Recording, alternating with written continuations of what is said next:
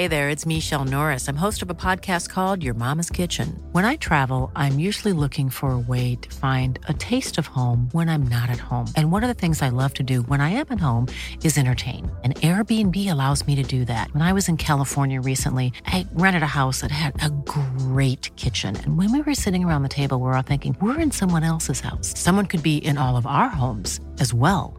If you have a home, but you're not always at home, you have an Airbnb. Your home might be worth more than you think. Find out how much at airbnb.com/slash host. Hey, it's Ryan Reynolds, and I'm here with Keith, co star of my upcoming film, If, only in theaters, May 17th. Do you want to tell people the big news? All right, I'll do it. Sign up now and you'll get unlimited for $15 a month in six months of Paramount Plus Essential Plan on us. Mintmobile.com slash switch. Upfront payment of $45 equivalent to $15 per month. Unlimited over 40 gigabytes per month. Face lower speeds. Videos at 480p. Active Mint customers by 531.24 get six months of Paramount Plus Essential Plan. Auto renews after six months. Offer ends May 31st, 2024. Separate Paramount Plus registration required. Terms and conditions apply if rated PG.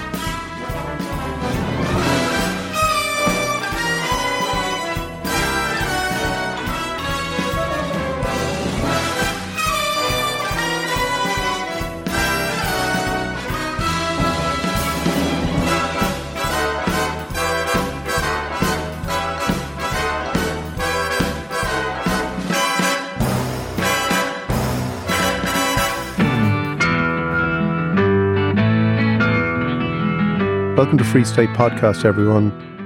We're very lucky today to have a, a, special guest, and I want to set the scene for this guest by saying, so first of all, saying hi to Joe. Joe is here, and when our when Joe arrived in the studio today, he dropped to his knees in in praise of the guest we have in the studio today. Joe, can you talk talk to us about who we have here today? Well, we've got Peter Taylor, who uh, is vastly respected in my community in the north. Um, we see many of the great injustices that that linger, you know, for decades. Things like Bloody Sunday, Ballymurphy, things like, because people are treated inhumanely. They're not treated with respect. And when Peter Taylor came to the north of Ireland, a very well educated Englishman, with a very, very high reputation, it was clear from an early stage that he was not going to toe the propagandistic line. And uh, for that in the North, and for his valiant efforts to overcome all sorts of attempts at censorship, etc., we are most grateful. Peter, you're very welcome. Lovely, lovely to be here. I'm very, very honoured to be with such a special guest that you have.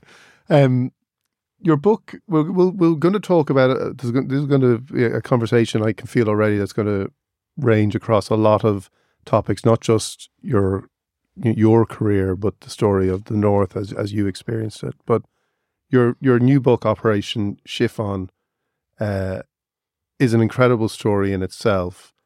Um, there's so much of it that again goes through the story of the Troubles, but at the heart of it is your search in some ways for this extraordinary uh, British agent who delivered an incredible message uh, to the IRA uh, the, with the words, the final solution is union.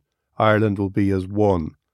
Now, even today in 2023, to hear that, that it seems like, a, like a, an incredible thing for somebody to, to deliver. But you know, you you became aware of this at, at what point, and what point did you begin the search for uh, Robert, who was known to the IRA as Fred?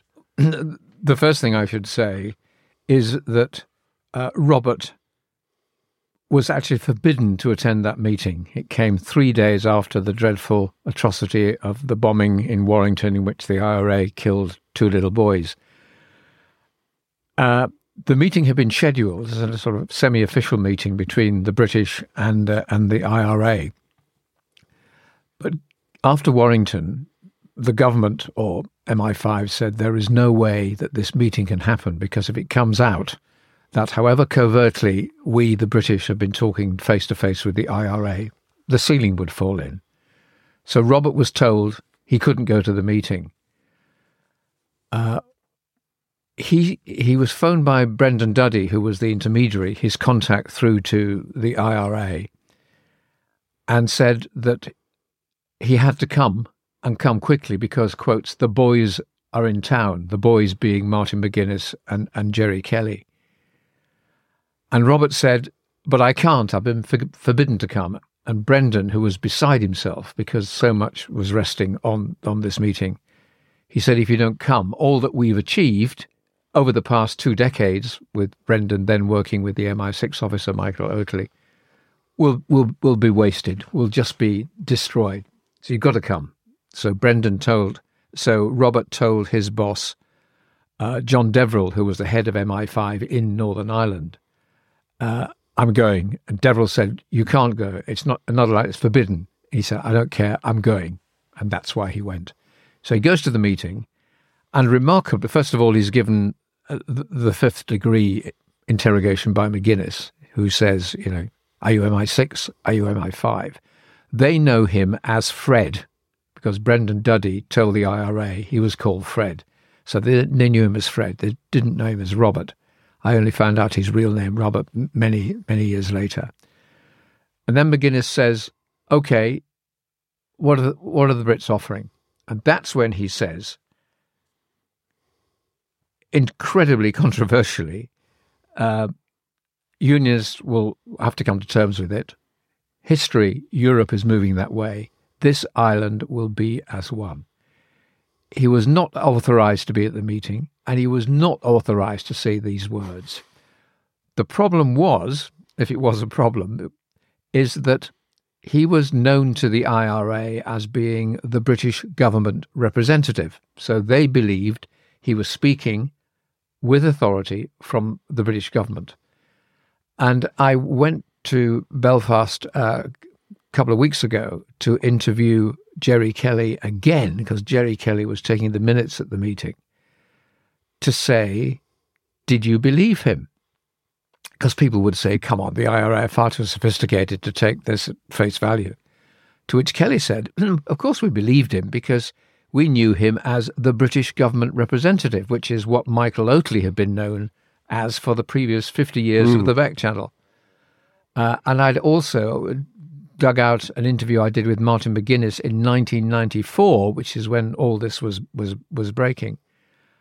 And McGuinness told me exactly the same. Of course, we believed him because he was the British government representative. However, it was it was not what he said was not true. It didn't come from the British government.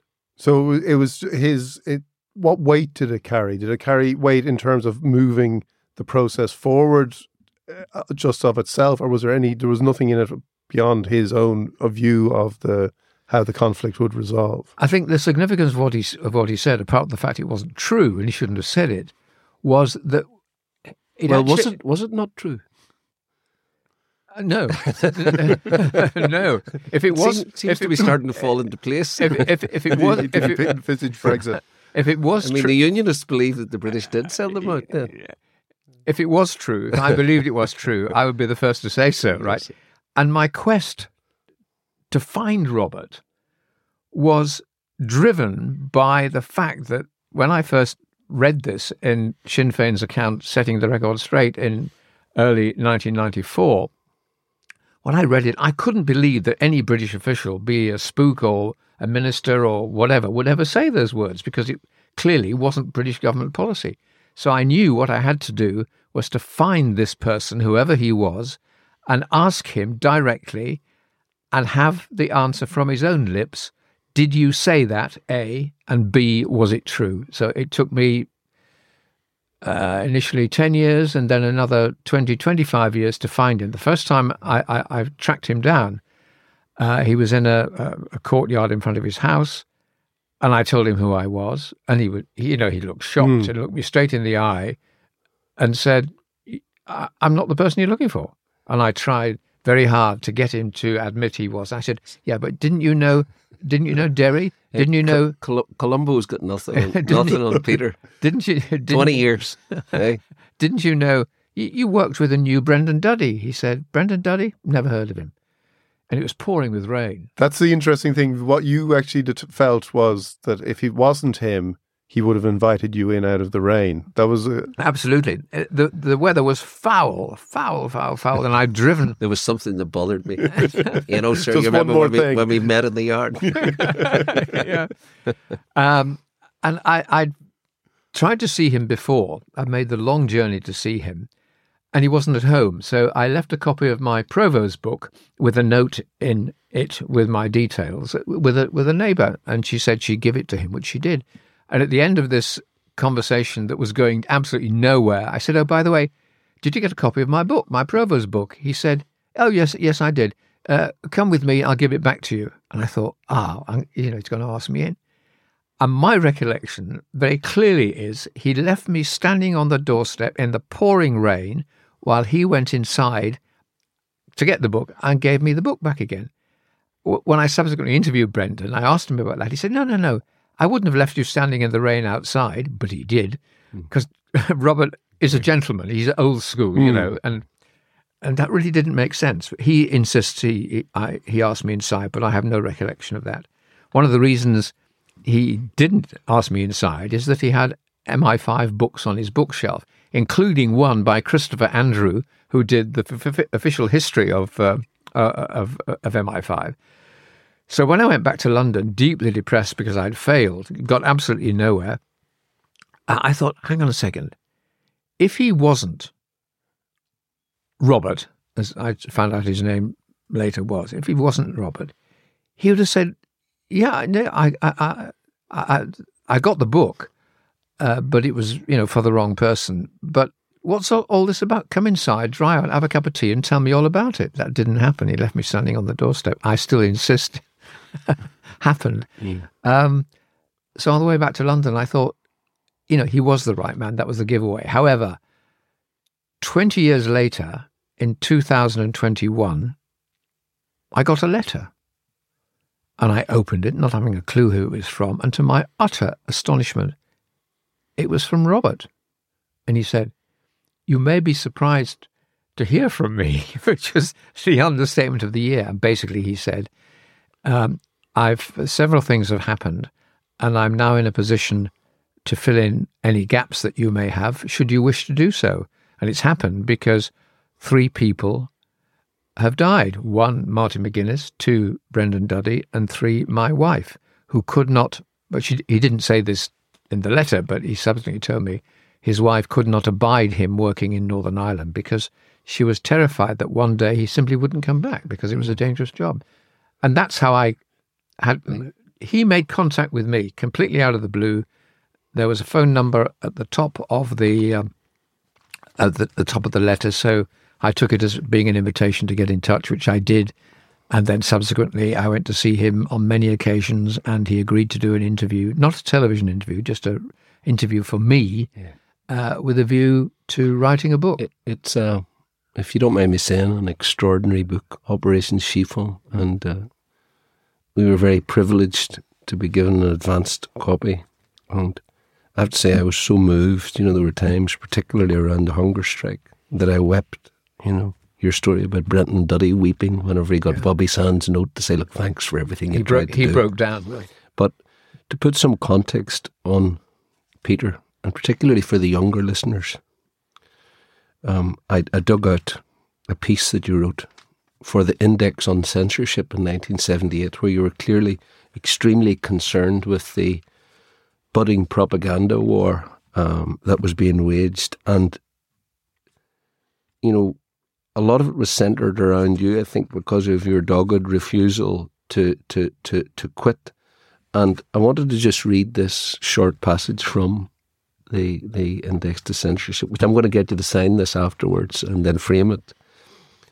The official consensus on, on Northern Ireland runs like this Northern Ireland is a state in conflict because Catholics and Protestants refuse to live together, despite the efforts of successive well meaning British governments to encourage them to do so. We, the British, at considerable cost to the Exchequer on our shoulders, have done all that is humanly possible to find a political solution within the existing structures of the Northern Irish state. Now the two communities must come up with a political solution they are prepared to work and accept themselves. The terrorists, in particular the provisional area, are gangsters and thugs. They are the cause, not the symptom of the problem. And then later on, you describe your view of what it is.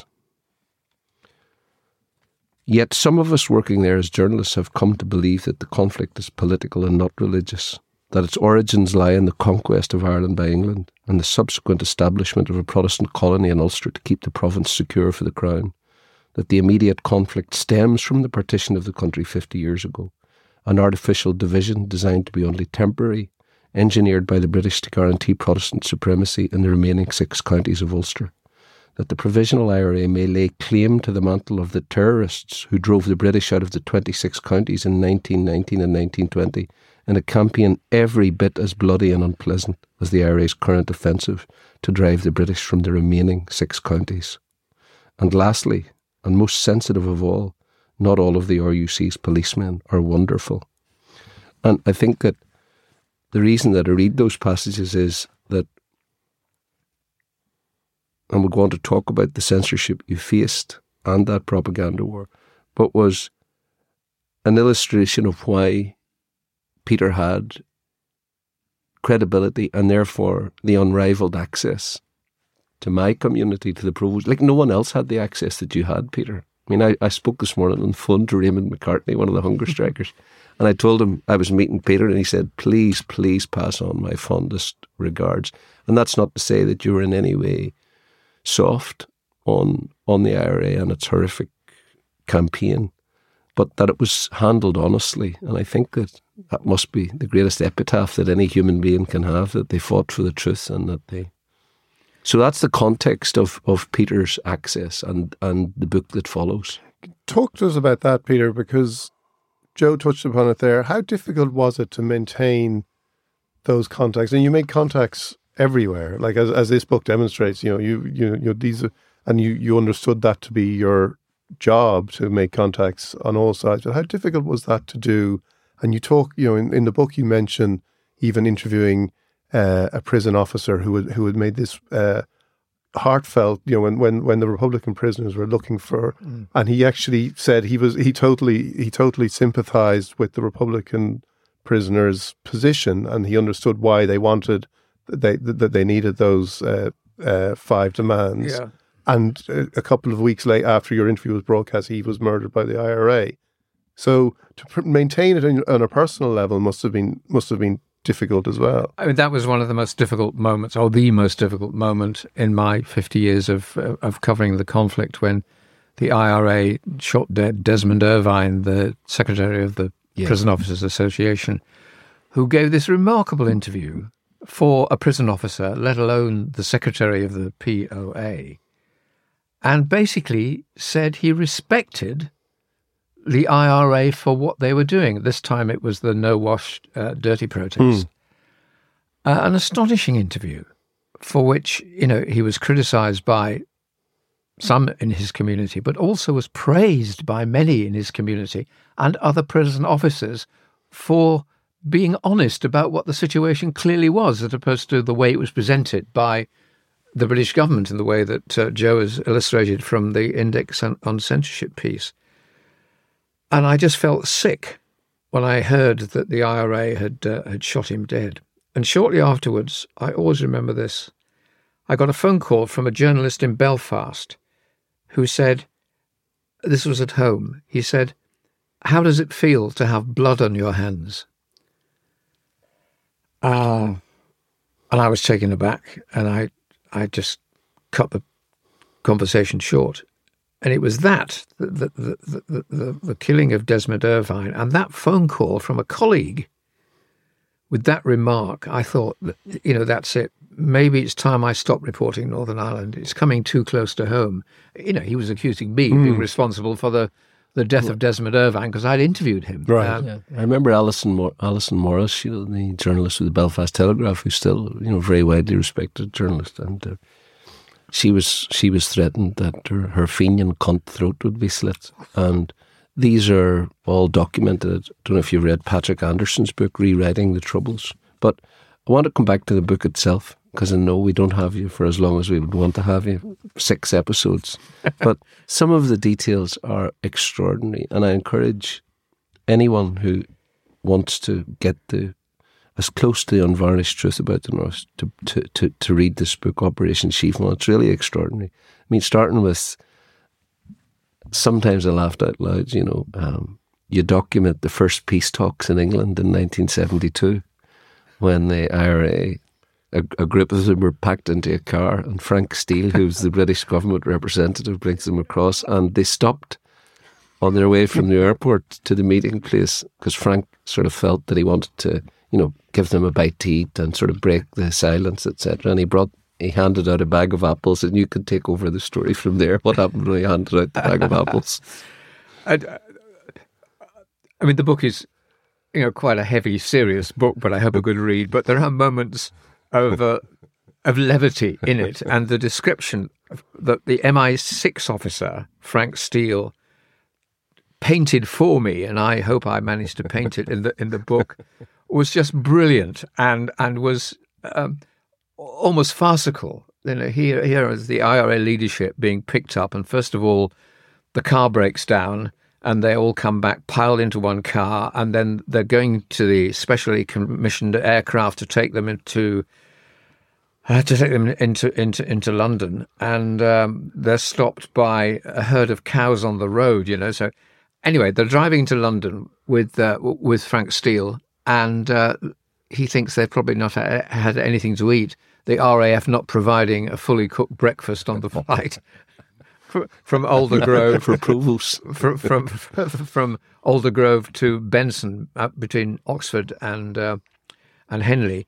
So he stops off at a little shop on the corner, and you know that's my neck of the woods, and the shop is still there. I got a bag of apples, and he handed the apples to the IRA leadership in the back seat of the car that he was in, and they refuse to eat the apples because they think they're drugged. but just uh, And then he, Oh, he he, he, He- took, he, he- took a large bite, crunch. He realised. and, he, and he lived. So then they all they all scrunched the apples. But that's the sort of uh, story that sort of stands out. But, but, it's it's through the book. I mean, uh, uh, like I'm, the, you know, even meeting Martin McGuinness, that, that's all so familiar to me. You know that you you you Martin McGuinness. He was at the he was he was at the back of the chip shop. You met him after a Bloody Sunday at the gasworks. yeah, yeah, And, and John Hume was the person who pointed him out to you. that's right. He said this was on the just before, just after, just before the funerals of Bloody Sunday, and Bloody Sunday was my introduction. I got there late in the night because and that's another long story. Um, but I was watching a torch light, torch lit procession wending its way from the Bogside up to the Creggan, where the the the coffins were lying in state, and um, I was talking to John Hume, whom I'd met, I think, the day before, and he said, "If you want to know what's going on here, he's the person you should be talking to." And he pointed out this young man. It was Martin McGuinness. And he said, he's called Martin McGuinness. And that was the first time I'd heard the words Martin McGuinness. And I subsequently met Mr. McGuinness at the gasworks. as am. Barney McFadden's house. Barney, and Barney, Roshi yeah. McFadden's. That's right. You know what I've, you know, I'm building a house in uh, Mayo, and uh, bef- whenever they were renovating the Gasworks Cottage, which was for the younger listener, or probably for the older listener, and unbeknownst for many many years to anybody, it was the sort of head HQ of of of of, of sort of the IRA in Derry, and. Uh, Rushing gave my mother two stained glass windows from the house that was being renovated, and so one of them, one of them is going to have pride, pride of place in my in, in the home that we're building in Mayo, and the other piece of stained glass, Martin McGuinness called at our house years later, and when he discovered that, my mother gave him the other piece of stained glass. So, uh, but you met you met him there Precious. in the gas. I'll tell you a really great story, but I cannot resist this. Barney McFadden, when Barney died, you see, Barney was Martin McGuinness was a very good Gaelic footballer. His brother Tom McGuinness was one of Derry's greatest ever footballers. And he used to say when he when you met him when you were chatting to him and he was going away, he would say, I'm away to plant an incendiary device. When we arrived when we arrived at the podcast studio today, you know, I buzzed and the girl answered and I said, That's Stu Brolly here, I'm here to plant an incendiary device. and she just buzzed me in. No one would know what that is even. But anyway, so at Barney's funeral, uh, Martin did the oration and he told his story at the very sort of start of the troubles when guns had come up to Derry. He said we'd been out on a, on a, an operation and it had gone badly and we had to flee. And I ran towards the gasworks because I knew I'd get sanctuary there with the McFaddens. And no one knew about it. And I went there dead of night. I threw the stone at the window and Barney, Barney was a big Donegal man. He was the sacristan at St. Eugene's Cathedral. You know, he was he was all about getting the young people into work. He was a great community. And Barney, and a GAA fanatic. Barney opens the window in his pyjamas, Martin said, and he looks down and uh, who is it? He says, It's Martin McGuinness, Mr. McFadden. I need your help. And Barney said to him, Indeed, no, will not help you. Didn't I get you a trial for the Derry Minors and you didn't turn up? But it was at, at the gasworks, as I, I, I call it, that I first met uh, uh, Martin McGuinness. And I was really surprised because, you know, at that stage, this is 1972, when I knew very little, if anything, about the conflict and couldn't understand why the place I was in was had two names, Londonderry and Derry. So I met Martin McGuinness and had this sort of preconception of sort of an IRA man. And he was, you know, he was charming, he was friendly, he- was helpful. We we talked sort of generally, and as I've said, you know, M- Martin has has two faces. I said in the in the program, there's the the the, the affable, um, friendly Martin McGuinness, but it can change just like that, and the eyes become hard. But I I saw the the friendly Martin McGuinness that many people who respected all his you know work as um, uh, uh, uh, uh, as uh, deputy first minister saw. And he actually said to me, and this sticks in my mind, he said, You know, I'd much rather be washing the car at the weekend and mowing the lawn. And I felt slightly guilty for actually believing him, you know, that, that and th- he was doing what he was doing. I, I believe that. I believe that was true. I mean, Yeah. his later years were spent fishing, Yeah. watching Derry City soccer, coming down to watch the Gaelic games. He became very friendly with Peter Robinson. And do you not think what always struck me about it, you know, because I had people, you know, obviously Dungiven was a very safe place for Martin to come to. You know, he sheltered in our house amongst others. And what I always felt, I mean, my uh, Uncle Ewan was in the H blocks, was in the dirty protest, suffered terribly there. You know, our our uh, hurling captain Kevin Lynch died on hunger strike, and you document that in Yes, your that's book. right. Yeah. yeah. And so we were very close to all of that. But so we knew that these were not demons who were somehow Mm. interested in sex, but that some of them, some of our people, um, and under different circumstances, it would never have happened. But once this was visited on them, people like Martin, for example, just showed a tremendous capacity for violence. You know, some people just were able to do it. They were composed. They were calm through it. You could, I mean, that I think it's such a striking part of your book where John Hume, you know, who is, you know, obviously a, a huge uh, sort of icon in the North. When you come to speak to him after Bloody Sunday, he says about this. Martin would have been what twenty one at that stage, mm-hmm. maybe. If you want to know what's going on here, Yeah. this- this He was number guy. two in command of the Derry Brigade. He was a tough guy. So, Yeah. Really. Can we t- talk a bit, a little bit about, about Brendan Duddy for people who aren't aware of him because he's central to that. He, you know, he, he has a chip shop Uh, and you know, it's and, like, That's brilliant. yeah, it's brilliant. And you know, McGuinness is the guy who's not interested in politics. That's right. Don't stop ch- chatting up the girls, Martin. Get on with the job. Give, give me the beef burger. But but but Duddy is an incredible figure, and the, and you know the thing about this book is it all- it all makes sense retrospectively when we have peace, when we have ceasefire, when we have all the things that we have today. But and it's very easy then to forget that this wasn't the con. Nobody knew the ending when they were embarking on these things. When Brendan Duddy was setting off on Christmas Day to drive to Rory O'Braddock's house in uh, in in Sligo or Roscommon? and the car was out of petrol. Yeah, and he's to find someone who to, to, to open a petrol station who doesn't. But he's an incredible figure because he seems to be uh, incredibly talkative in his own. Like, and you know, he, could t- had talent in abundance. I think for talking. You say. He could talk for Ireland. yeah, but yet he never gave gave this No. away. And like you mentioned, No. Nell McCafferty was a great friend of his. Yeah. Couldn't believe it when she She'd no found out. idea. No. It's extraordinary story. Yeah. His story. Well, talkers would have been no good in any of those sorts of. But he was a talker. That was the thing. But he also is the common denominator that runs right through this story from the early 1970s and the beginning of the back channel in which Brendan was instrumental, way through to the ending of it when he's working with Robert on Operation Chiffon. He never, never, never gives in. He's the common denominator. And he's a remarkable man. And I got to, I, I spent a long a long night's journey into day is how I, I think I describe it in, in, in the book.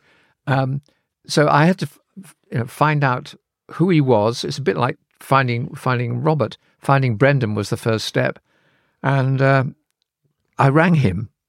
I, I somebody, a mutual friend. We were discussing the peace process and stuff. This is just before Good Friday Agreement, and he told me who the contact was. And so I rang him and said, Can I speak to Mr. Duddy? Picked up the phone. I said, uh, My name's Peter Taylor, BBC. And I always remember Brendan said, Ah, I've been waiting to hear. Life is full of awesome what ifs, and some not so much, like unexpected medical costs. That's why United Healthcare provides Health Protector Guard fixed indemnity insurance plans to supplement your primary plan and help manage out of pocket costs. Learn more at uh1.com. Hey there, it's Michelle Norris. I'm host of a podcast called Your Mama's Kitchen. When I travel, I'm usually looking for a way to find a taste of home when I'm not at home. And one of the things I love to do when I am at home is entertain. And Airbnb allows me to do that. When I was in California recently, I rented a house that had a great kitchen. And when we were sitting around the table, we we're all thinking, we're in someone else's house. Someone could be in all of our homes as well. If you have a home, but you're not always at home, you have an Airbnb. Your home might be worth more than you think. Find out how much at airbnb.com/slash host. Hey, it's Ryan Reynolds, and I'm here with Keith, co star of my upcoming film, If, only in theaters, May 17th. Do you want to tell people the big news? All right, I'll do it. Sign up now and you'll get unlimited for $15 a month and six months of Paramount Plus Essential Plan on us. Mintmobile.com slash switch. Upfront payment of $45 equivalent to $15 per month. Unlimited over 40 gigabytes per month. Face lower speeds. Videos at 480p. Active Mint customers by 531.24 get six months of Paramount Plus Essential Plan. Auto renews after six months. Offer ends May 31st, 2024. Separate Paramount Plus registration required. Terms and conditions apply if rated PG. from you, which was, which was. What other what other BBC man would have had? Uh, I, I must pull you up on something. Please do. You, Uh, you said that the book was heavy. The book is not in the slightest bit heavy. I think it's so articulate. It's so clearly written. It's it's a, and it, it it flies through, and the the the the you know again these r- extraordinary details. You know, reminding me of Frank Underwood in House of Cards. You know, eating at Frank's ribs and having his sort of secret meetings there. The the in page fifty seven you you quote Brendan. I began to cook fish and chips, set up a chip shop on the edge of the bog I was good at it. and I loved every second of it. I was the best, typical Derry understatement, and still am. I understand potatoes. I un- I understand chips. We had a little alcove at the back, and you think of this living history being incubated, where John Hume, Eamonn McCann, the leaders of the civil rights movement, would talk until three or four in the morning. There were big, big arguments about the rights and wrongs of various courses of action. Hume was the boss, although everybody argued about what he had to say. No, it was a. I mean, Brendan's chip shop uh, was a sort of microcosm of the key players on the nationalist Republican side in, in, in the conflict. And Brendan sort of presided over that along with Margot uh, and uh, also with um, Bernadette Mount, Bernie Mount, who also played a critical role. She managed his, his chip shop and his dress shops in part of his business. But also, Bernie ran IRA leaders like Seamus Twomey across the border to engage in the secret talks in the 1975 uh, ceasefire. But just just on the book, it's very kind of you to pay that compliment to it. Well, it's true. I'm not. I'm not because I, I've not yet had the feedback from anybody who's actually read the book. And what I tried to avoid was, you know, it's just, a, a rehash of what Peter Taylor's done already. Um, and it's about much more than Operation Chiffon or, or the back channel. And, and what what I tried to do, and it really only came to me after after the event, it, it's looking at an arc from the early 70s when I began and the uh, astonishing Cheyne Walk meeting and the ceasefire that lasted two days and then it broke down in Lenadoon Avenue, and I was there and watched it watched it all happen. From that, from the darkness, the darkest, darkest days of the Troubles, which was the 1970s, right through to Bloody Sunday, and how how on earth does a democratic society get from there to the relative peace that Good Friday produced? What's the process? Mm. How do you resolve vi- a violent conflict and end up with some kind of peace? And what do you think is the process? Is, is and it's an interesting thing because the, your book is about personalities as well. Like it is like the personalities, Duddy, uh, Michael Oatley, Mm. Robert. They are all the, the these are the kind of enduring figures in the in the book. And then you find yourself wondering, like, well, is it is this a is this history shaped by people or is it shaped by belief and, and policy and events. and yeah. events? Because and obviously the events and like the events are so grim and so many you know and, and the persistence to keep going is extraordinary but what do you think about that like do you think without these personalities like and th- th- there would have been a good friday agreement I, I take the view you just expressed that history, I've long believed, is made by people. Obviously, it's made by by events and circumstances and and the antecedents of that history.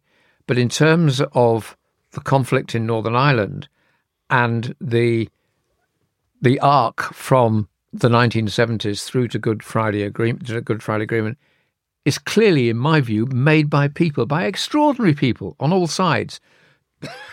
Pardon me, from you know, from from Brendan Duddy and Michael Oatley, through to you know Robert and Brendan again, but also through John Hume and Gerry Adams, um, and Taoiseachs down here and British governments. I mean, John Major gave the go ahead for Operation Chiffon, although he didn't know it was called Operation Chiffon, I suspect. But he knew he was one of the few people outside of a very tight circle within M- MI5 who knew about Operation Chiffon and, and what was involved.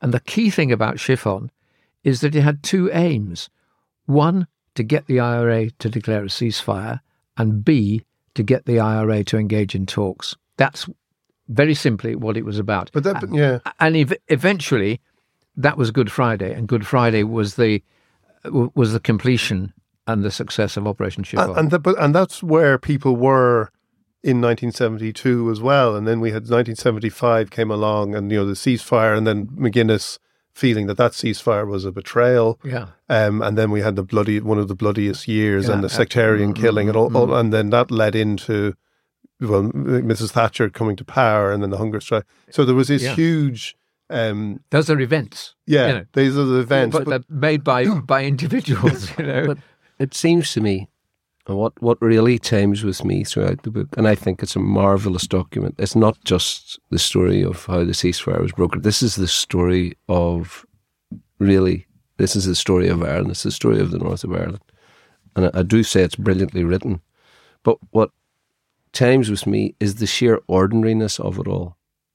You know, Bernadette Devlin, Bernadette McAliskey, the younger people would know her as, she famously said, if someone punches you in the face, you're going to punch them back. And the the way you describe the genesis of the, the, the, the troubles just shows us the sheer ordinariness of it. You know, people who just get involved in. You know, then there's Bloody Sunday, then there's queues around the block to join the IRA. You know, and then I, I think you describe brilliantly the the major catalysts. You know, um, for me, always it was the hunger strike. Mm, absolutely. Because there was a feeling in our community, this is this is over now. This is over, and worldwide now there was worldwide focus. Sinn Féin saw through the election of two, two of the hunger strikers, and then Eoin McCarron, um, with huge votes, that hey, this this is the future. This is, the, and I think you capture that brilliantly Yeah. in the book. Well, I Maybe you would just talk a bit about the yeah. the cathartic effect Yeah, of the yeah. hunger strikes. When I came to write about the hunger strike, I thought, well, I've done this before in detail in, in, my previous books and, and my documentaries. But writing about the hunger strike in the context of this book, Operation Chiffon, was a different experience because what I was trying to do was was to trace how one event led to another and how those events were led by you know remarkable individuals on on, on all sides. And I ended up devoting a lot of pages to the hunger strike, and I thought I have to do this because people I want people to understand that the rise of Sinn Féin and the end of the IRA didn't come out of nowhere. And the single most important event in that transitionary process was the hunger strike. And because the hunger strike was also an opportunity for Michael Oatley and Brendan Duddy to use the back channel for a different purpose, because it was about getting the British to understand what they had, how far they had to go to get an agreement on the first hunger strike. And that was effected by Michael Oatley and, and, and Brendan Duddy. And go- just going into into the detail of what, what the hunger strikers went through, not just the Bobby Sands led hunger strike, but the first hunger strike, which tends to get forgotten and written Yeah. out. And I knew, Yeah. you know, that that was Brendan Hughes, led by Brendan, and I got I'd got to know Brendan really I mean, well. extraordinary. you know. It, it, it, just um, like again, the trust that people had in you. I mean, uh, I'm just reading just a passage from the book, just to prompt Hmm. you in relation to this, because it's it's exactly where you are. I remember discussing this is Peter writing. I remember discussing an offer at Stormont with the Northern Ireland press officer that the Northern Ireland office would provide all the protesters with civilian type clothes from Marks and Spencer's. The press officer produced from his desk drawer an M&S shirt wrapped in cellophane. This is when men are on hunger strike now. They're they're hmm. they're they're they're, they're going to die imminently. He told me it seemed a sensible compromise. I said I thought the prisoners would literally and metaphorically never wear it. Compromise was rejected. They wanted their old clothes, not Marks and Spencer substitutes provided by Her Majesty's government and the prison authorities. I remember it vividly. I mean, you sat and just it tell spoke, us. I mean, it spoke volumes, and and I think I'm not absolutely sure, which is why I didn't name him. I think it was may have been David Gilliland who was the um, legendary legendary Northern Ireland head of communications, and I knew David well, but he was tough to work with, and uh, and I just couldn't believe that, that any Northern Ireland office official could ever imagine that the men on it wasn't just the men on hunger strike, but those on on the protests, the no the no wash protest, would ever consider wearing a shirt, be it from Marks and Spencer's wrapped in cellophane or anything else. It was a failure on the part of the British administration to understand what they were up against, which is why in the end they lost. You know, the hunger the hunger the hunger strike was a short-term victory for Mrs. Thatcher, but it was a long-term defeat given what happened. But the hunger strike, you're absolutely right, and I'm glad to hear you confirm it, was absolutely central in these events and central to a reader's understanding of uh, of, of what what the dynamic mm. was. But but, the, the, the, it's it's one like it is the key and it is the pivotal one as you say for so many reasons. Also because it gets it gets Sinn Féin the the the benefits of of of electoral politics Absolutely, yeah. becomes clear to them. But I just want to talk about something before that. There is you mentioned as well about internment and that, that was another strategic error, and it's something both of you uh, you know know about. Like I like like that sort of sense of making these these decisions that actually fuel fuel the the anger, fuel you know lead to recruitment. Like that is that is the sort of story of sort of ten years of the troubles between sort of seventy two and eighty two, isn't it? Well, internment was massive. My Yeah. father was interned. Francie Brolly. You never heard of Francie Brolly, did you? No. See, Brolly never cracked under interrogation. you talk about you talk about your But, source. but the thing was, on, on, on, on the. So we we, we, we, we saw the sort of community mobilisation with internment, you know, and I suppose nowadays young people, if you if you tell them about internment, which isn't widely known at all. How long was not- your father really interned done- Well, years. You know, he was taken away sort of shortly after it began, and then uh, we got a knock on the door three or four years later to say, uh, "Anne, you're to go and pick up Francie." You know, he was a very um, inscrutable man in his way. But the point was this: the community mobilised around that, and I was very young at the time, and it was it was a disaster. I think from the point of view of trying to reach any any settlement because after internment, there people say like they're taking people away, putting them in detention camps. They're not charging them with anything. They're not trying. We don't know when they're coming home. I mean, my mother wrote weekly letters to the ministry and never got a single response. I mean, she had three young boys, and uh, but there was nothing like the hunger strike. I mean, I remember the atmosphere. I mean, I think there were hundred thousand people, maybe more, at Bobby Sands' funeral. remember Kevin Lynch's funeral in Dungiven, and the priest wouldn't let them keep the tricolour on the coffin going into the chapel. And it finished the it finished the Catholic Church in Dungiven. You know, the atmosphere. I can remember something deep and emotional. Some switch had flicked, and that was it. You know, the die was cast one way or the other. No matter what way it had to go, I think people said, even people who had, you know, fought against the violence and said, look, we're going the wrong path here. People said, well, fuck that. Fuck that. There's nothing else here now. And it was all or nothing. And I think that was probably the mood that, you know, that you describe very accurately in the book. and it was unstoppable. I mean, that was that was the point. Uh, And it was partly the result of the you know the British failure to understand what the conflict was about and the nature of those involved in it. That they were you know ordinary young people and they they had good reason in their minds for doing for, for, doing what they did.